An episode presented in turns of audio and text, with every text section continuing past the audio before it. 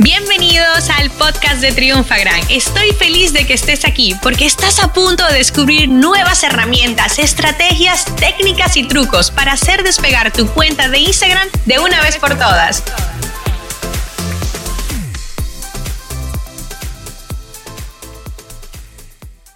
Hola, hola Triunfagrammers. Yo soy Paula, Community Manager de Triunfagram y estoy como siempre muy feliz de estar con ustedes el día de hoy. En este episodio hablaremos sobre las tareas que conlleva o todos esos roles que debe cumplir el ser community manager. Y estoy clara de que se puede a veces volver un poco abrumador, pero como bien saben, si me han escuchado en otros episodios, para mí en la organización está la clave del éxito. Y es por eso que te voy a compartir algunos de los tips, herramientas y también las prioridades que yo llevo en mis tareas diarias para poder cumplir satisfactoriamente todo lo que es el manejo de la comunidad en Instagram en la cuenta de Triunfagram. Lo primero que empiezo, eh, además de decirte que en la organización está la clave, es que lleves una agenda, un calendario, puede ser digital, en papel, lo que para ti se haga más cómodo sobre las horas y las publicaciones que debes hacer sin dejar por fuera las historias, ¿ok?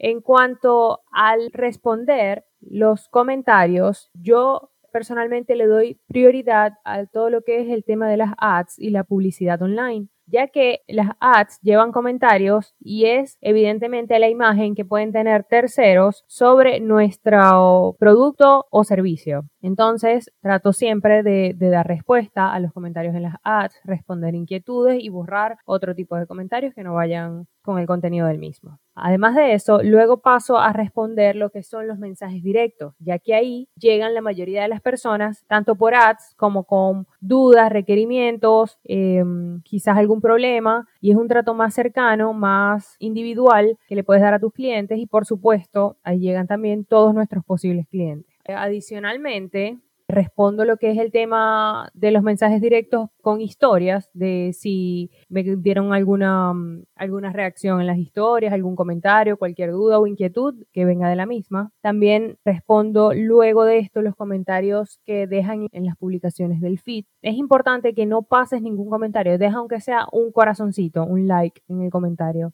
Recuerda que tu trabajo principal es generar interacción. Esto se da a través de la conversación y siempre que respondas todos esos comentarios, así sea con un like, evidentemente va a beneficiar al algoritmo, pero adicionalmente y, y más importante es tener a tu comunidad contenta, saber que les escuchas y saber que siempre estás ahí atento a lo que ellos te quieren decir. Y luego de esto, por último, pero no menos importante, es el programar las publicaciones. Yo te recomiendo que siempre te apoyes con una herramienta nosotros actualmente utilizamos Facebook Creator Studio. Aún no hemos conseguido una para programar lo que es el tema de las historias, pero para nosotros es muy funcional tener el trabajo listo con antelación y quitarte, digamos, esa carga de encima y contar con una herramienta que sabes que no va a fallar a la hora de la publicación es clave. Espero una vez más que todos estos tips te hayan funcionado. Cualquier duda, comentario o inquietud, no dudes en escribirme a través de la cuenta de Instagram arroba triunfagram. Si tienes alguna otra idea de, de, contenido o de tema que quieres que traigamos al podcast, no dudes también en escribírmelo por ahí. Y bueno, me despido nuevamente. Mi nombre es Paula y estoy muy feliz de haber estado con ustedes en el episodio de hoy. Bye.